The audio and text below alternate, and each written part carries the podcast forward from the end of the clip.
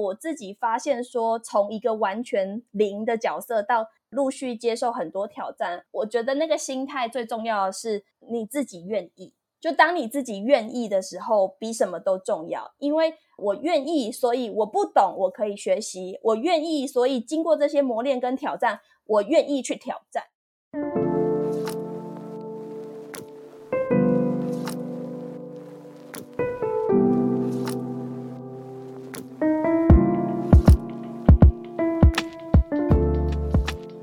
大家好，我是 AMA 台北摇篮计划的 Jasmine。 今天我们创业成长学邀请到的来宾呢，我想应该是一个最贴近各位听众的这个身边了，因为是一个知名的甜点品牌凯莉小姐的创办人 Kelly 蔡丽萍。那甜点这件事情在日常对我们来说都是一个享受，不过要经营一个甜点品牌，我想他跟经营任何项目都是一样的，都有充满了他在这个过程当中要碰到的问题，他必须要去面对到的挑战，他甚至于要一路的去克服下来。不过在这个过程当中呢，由于作为是一个甜点品牌，所以呢，今天那个 Kelly 呢，蔡丽萍要跟我们聊的是传递幸福的理念，怎么样贯穿到他这个品牌上面。那先请 Kelly 跟大家打个招呼。Hello， 小花，各位听众朋友，大家好，我是 Kelly。 好，听到 Kelly 甜甜的声音就已经感觉可以配一块蛋糕。 Kelly， 我想问你一下，因为我认识你的时候你有介绍你学的是社工，那为什么会想要来做甜点？其实是非常意外的一件事情。我那时候大学的时候双主修社工，然后我在一个家教家庭当家教老师，一方面就是有一点兴趣烤一些小蛋糕跟小饼干，然后那个家教家庭的学生就发现说，诶，我会带蛋糕饼干去给他吃，所以他就觉得说，诶，原来凯莉老师会做蛋糕，他就去跟他的爸妈说。然后因为他们那时候都知道我在社工领域当实习生嘛，然后持续一直不断的在社工领域上做学习，他们就问我说，那你毕业之后想做什么？然后本来是想说毕业之后就应该理所当然要照着你学什么然后你做什么，所以我就说我可能会在社工领域工作。他就说，如果你想为这个社会做一点什么的话，那你应该让自己更有能力，如果他们有想要投资我创业的话，我愿不愿意？然后其实就是一个因缘际会，我那时候就大概想了2-3天吧，晚上睡不着，我想说如果我今天不做这件事情的话，我可能回想起来会觉得有点后悔，所以我就想说，那还不如就试试看。所以一开始其实是在网络上先卖蛋糕，然后自己小小的做这样子，也没有想到会做到现在这个程度。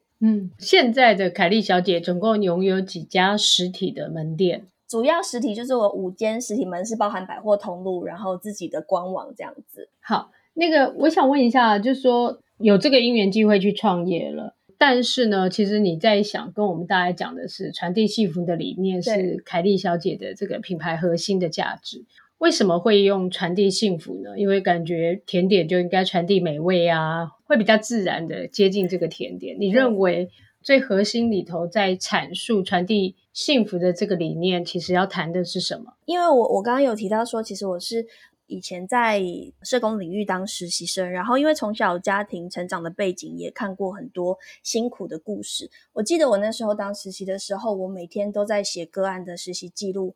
我看见了很多很多人的生命故事，很多辛苦的难受的。那我自己也不断的问自己说，如果未来想要做一份工作的话，我希望做什么样的一个工作？那刚好那时候有一个创业的机会嘛，我就希望我能够去传达关于生命里面开心跟幸福快乐的这个感动的故事。可能那时候当时看到了真的很多生命的重量，是我在22岁的时候我觉得我自己承担不起的这个压力，然后有这样的一个创业的机会，我就希望能够用甜点成为一个媒介，然后让这样的一个心意，因为甜点其实通常都是你生日啊，然后结婚啊，庆祝啊，开心或是不开心，失恋的时候吃的，其实它都是一个承载人跟人之间心意的那个传递的那个连结。所以我创业的时候，我就觉得说我想要做的，虽然可能不是真正的一个个案服务的社工，但是我用这样的一个产品跟这样的服务去传达我想做的事情。对，所以那时候才会创立的时候才会说这个品牌是希望是成为一间传递幸福的甜点店的原因。好，但我想一个企业要传递这个理念出去，要传递一个企业文化出去，让别人相信，恐怕也不是只有创办人的事情。那你怎么一步的让你现在的5个门店上面的员工，或者是你网络上面操作的，或者是你在负责行销的同仁，他们能够接受到这样的想法，又能够让他们自己接受？坦白说，员工能不能接受这样的价值观，这是第一个挑战。第二个挑战是他怎么去把这样的价值观或这样的贯彻推动出去给你们的消费者。我自己觉得说，这样的信念跟这样的想法其实是需要能够被感受的，就是你唯有你发自内心真正感受到这个幸福，你才有可能去传递这个祝福给消费者。所以我觉得那个文化其实是落实在生活的每一天，落实在你经营的每一天的，就是它没有马上就达成的。因为我创业7年多来，其实也是一路上去调整跟修正。那我举例，其实我们像我们每天营业结束之后，就到现在都是每天同仁都会在我们的群组里面去回报每天的营业小日记，包含可能是跟客户的关系、客户讲的故事，甚至是楼面的状况、营业的状况。就借由小日记，其实我也是去创造了跟伙伴对话的空间跟可能。那因为人跟人之间，你唯有持续不断的沟通，你才有办法去传递这个感受嘛，真正让他可以理解到你是用心、用真心去对待另外一颗心的这个感觉。所以除了每天的小日记，那我们可能会有1对1啊，会有每个月的会议啊、开会，甚至我们会有线上的读书会，就是我们一起去经历，可能读一本书，然后挑战一个目标，克服一个难关，然后一起去创造这个幸福的感受吧。这样子落实在每一天之后，再去传递给消费者的那样的感动。你自己写小日记吗？我自己写，然后我的伙伴也会跟我分享，因为老实讲，同仁很多嘛，那每天发生的故事也很多，那藉由他们跟我的分享，也是一个对话的契机。那你自己写过，你自己觉得你最喜欢的一篇或你印象深刻的小日记是什么？曾经有一个客人就是在父亲节的前夕吧，就一直在我们的柜上徘徊，然后他就看着那个蛋糕，然后就跟我们的同事说，他爸爸生前的最后一个父亲节是吃我们家的蛋糕，但是他因为他后来就身体不舒服过世了，但是他一直记得爸爸很喜欢这个蛋糕的那个场景跟一起庆祝的那种感觉。那我就觉得其实一个蛋糕所带给消费者的其实是生命跟生命之间的连结，而不是只是一个产品而已。对，所以我那时候就觉得，哦，原来就这真的能够进到别人的心里面的那种感动，是我一直都记到现在的。非常温暖。Kelly， 我想问另一个问题哦，就是刚才你提到说你一开始只是兴趣，喜欢烤一些小蛋糕、一些小饼干，分享给周边的朋友。这是一个创作，而且这是一个没有负担的体验过程啊，那个经历这样会非常非常的开心。但是一旦真的变成是投资，有人投资你，开始变成企业，变成公司，你得要开始跟不同的人去工作，然后你得要去面对到的更多的是品牌行销，或者是管理，或者是甚至于更多财务的问题，甚至于是下半段我们会了解到，因为 COVID-19 大家外食或者到你的门店的这个人数减少，会影响到你的营业。我想问，从单纯的一个生活上的创作者走到企业的经营者，这一条路对你个人而言有什么样的不一样？我觉得是真的是非常的挑战哦，因为我其实那时候22岁，老实说我没有任何财务的背景，没有行销的背景，没有会计的背景，甚至不懂得如何经营管理一间公司。因为我们在社工所学的是你如何帮助案主盈余不从事任何的分配嘛，所以我没有受过专业的这种商业的训练。那个当下的冲击跟创业过后那个冲动，你要维持跟甚至让公司不断的成长，是真的每天充满挑战。那从一个制作者到一个管理者，你必须要去跟很多不同部门的同事做沟通，甚至是通路商他愿意给你机会，然后愿意让你去曝光你的品牌，这过程其实是跌跌撞撞。但我自己发现说，从一个完全零的角色到陆续接受很多挑战，我觉得那个心态最重要的是你自己愿意，就当你自己愿意的时候比什么都重要。因为我愿意，所以我不懂我可以学习，我愿意，所以经过这些磨练跟挑战，我愿意去挑战。当你开放了跟接纳了这些所有的挑战之后，你会发现生命里面就没有什么很难的事情，只有当你能力不足的时候，你需要资源跟需要能力去解决，那当你克服了之后，它就不再是困扰你的问题。所以一路上这样的心境调整，我觉得是一个领导者的当责，就是当责的这个态度能够感染你的伙伴，感染你的合作厂商，然后一起把这件事情做好的这个团队的文化。其实 Kelly 一直给大家一种非常非常甜美，然后其实是非常一个柔美外形的女孩子，但事实上是只要我想跟她共事或跟她接触或听她在做的事情，她就像她描述的那个，只要你愿意，那你会去找到资源去克服你本来不具备的能力，然后最后你会去面对它，其实就少了很多很多很多的挣扎。因为除非你不愿意，不愿意的时候人才会挣扎，当人愿意的时候，能力不足它只是一个需要去找到资源去面对的问题，而它不会是那个核心无法解决的问题。那创业一直到现在，对你来说经历的最大难关是什么？最大的难关哦，其实我觉得在那个当下，当你没有能力的没有资源的时候，你都会觉得那就是一个天塌下来的难关。可是当你再回过头来想的时候，你其实会觉得没有那么难。我印象中我那时候22、23岁刚创业第一年的时候，我用过门市的伙伴嘛，然后员工就指着我的鼻子跟我说，你什么都不懂，你凭什么当老板？在那个时候22、23岁的时候，我就会觉得说，哇，真的是我很大的难关欸，哦，我怎么什么都不懂啊的这样的一个的这样的一个想法。然后甚至我去百货通路找合作，人家就跟我说，哎，妹妹啊，你要不要找你的老板来谈这样子，他也不收我的名片。在那个当下我也觉得，哇，真的是天大的难关啊。但是当你再回过头来看，就像我刚刚说的，当你有能力了，能够克服去解决了，其实就不会是难关。所以其实是一个心境上的调整跟转折。好，谢谢 Kelly 上半段跟我们的分享。下半段我们再来聊聊这段期间，事实上我想所有的经营者可能都受到 COVID-19 的影响，或者是其他一些行销啊，或者是一些通路上面的改变，然后所对他们带来的冲击，但他们怎么样去因应。我们休息一下，下半段再邀请各位听众朋友回到现场。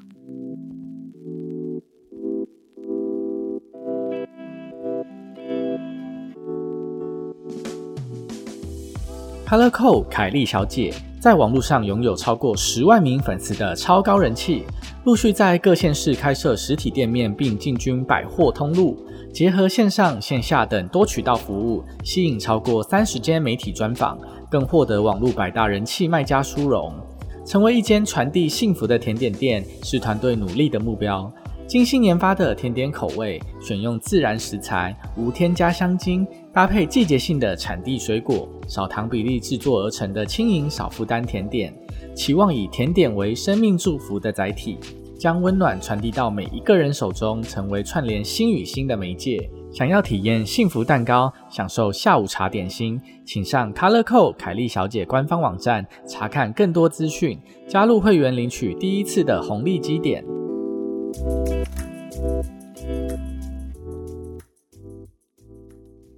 欢迎各位听众朋友回到创业成长学的现场，今天受访的来宾是蔡丽萍 Kelly 凯莉小姐的创办人。那我们在上半段提到了传递幸福是他们的品牌理念，然后同时在这个过程当中，我们可以感受跟听到事实上一个创办人只要愿意，应该有很多事情都可以去克服得了的。不过呢，还是有很多环境的问题，有的时候真的不如我们的预期，它还是会发生的。我们可能还是在这个过程当中不断的被考验，考验我们的心智，考验我们经营上面的一些智慧哦。所以我接下来想要问 Kelly， 事实上这个我想我已经大概连续5-6集问的题目了，每一个人都会被我问到 COVID-19 的问题。那特别我想零售业首当其冲，因为你的这么好吃的甜点，带给大家幸福的甜点，是必须走到门店上去的，走到你的实体店，走到你的在百货通路里头的柜位的。但因为人潮不在的时候，你确实是很难不受冲击的。所以在这个过程当中，我想问，那你怎么样和通路达成一些协议，不管是和通路一起努力，还能够让销售可以能够维持，或者你怎么样和喜欢你的这些客户消费者保持一个良好的互动，即使可能短期内没有那么频繁的可以吃到你的产品，但他可能不会忘了这个牌子，或他跟你之间还是会有一些其他方式，其他平台上面的一些互动。其实在疫情一开始刚爆发的时候，真的整个零售市场都非常的辛苦，那第一个礼拜的时候我觉得很印象深刻，从来没有遇过这样的状况。但是我们在第一时间，我在1个礼拜之内呢，我就开启了我们公司的外送，但是我就立刻让官网上线能够做大台北的所有的外送，另外就是我们的官网也持续去做一些宅配的服务嘛。其实后续之后客人就很习惯慢慢的在网络上去做外送的订购。那我觉得主要的沟通很重要一点是在，我觉得是主要在员工心里的感受吧，因为我们的伙伴其实都是在第一线嘛，那零售产业的冲击是你今天可能就真的几只小猫客人而已，那个心里其实是会非常非常灰心的。但是我会觉得说，我们千万不要浪费了这一场战争，就是不要浪费这一场挑战，然后大家一起去面对这个挑战，我觉得那个力量是很大。所以后期我们跟通路上的合作，其实我们就很直接的跟他说，我没有要撤退，我会一起撑下去，所以有很多的条件，甚至很多的合约面向可以减免的，可以互相支持的。我让通路知道我们不会怕战，我会撑下去，所以也请他给品牌商一个支持。对，所以我们初期就马上做了这样的一个决定。所以其实疫情这3-4个月来，反而我们家置死地而后生，你就没有退路了。所以我们家的业绩成长其实还成长了15-20% 左右，就是大家一起去努力做到这个，甚至我的员工大家都拼命的开始在做，帮忙公司外送，然后帮忙公司去做更多原本可能没有做的事情，大家这个时候都会很愿意去一起努力。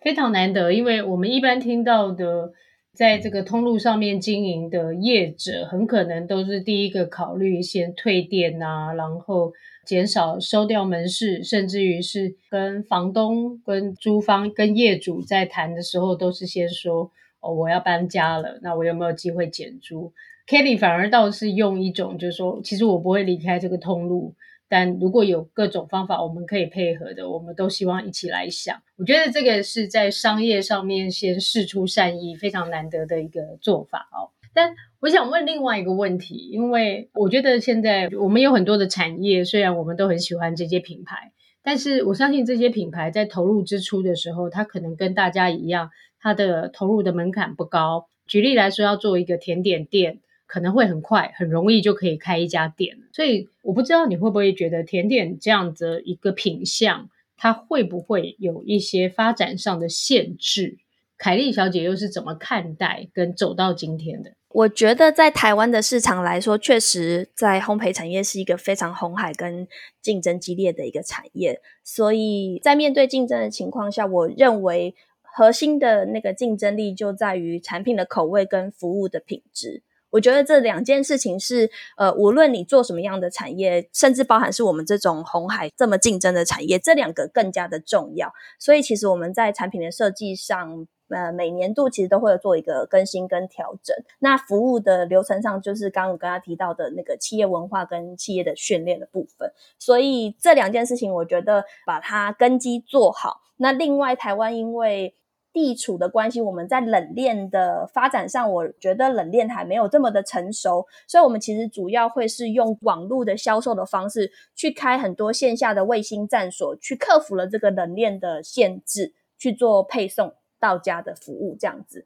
另外一个挑战是，很多时候大家对于甜点会觉得，我开一间店，然后有很多的竞争者，其实最重要都是在如何做出规模，如何让它稳定产品的品质跟规模化这件事情，我觉得会是也算是我们很重视的这个挑战跟需要解决的事情。那所以听起来这些已经都是过去渐渐发展或经历过的，已经实现了某一个程度了。那你画面中的未来5年，你觉得凯莉小姐可以画出一个什么样的一个蓝图？其实这个问题很多人问过我耶，但是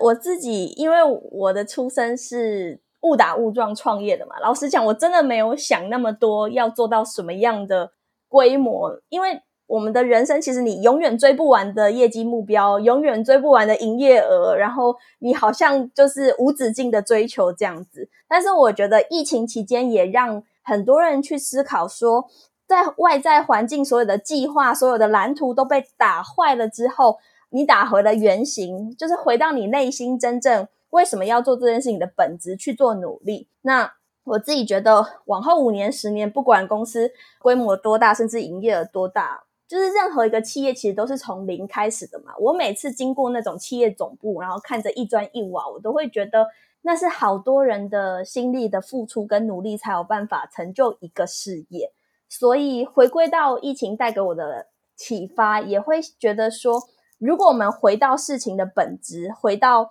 这件事情，把当下的每一件事情都做好，无论是产品服务也好，甚至是带领团队给客人的感受也好，就是在那个当下把今天的事情做好，那你做好今天就能看见明天，明年后年一步一步的把它做好。也就是一种，我以前是社工领域背景的，然后误入了商业社会里面的小白兔，所以是想要去传递把每一个蛋糕送进每一个人的家庭里面的那个心意跟祝福，想把它做好。其他的规模营业额，只要把这些事情做好，或许那些会来到，但是或许也没有，但也没有关系，至少把当下该做的事情每一步稳稳的把它做好。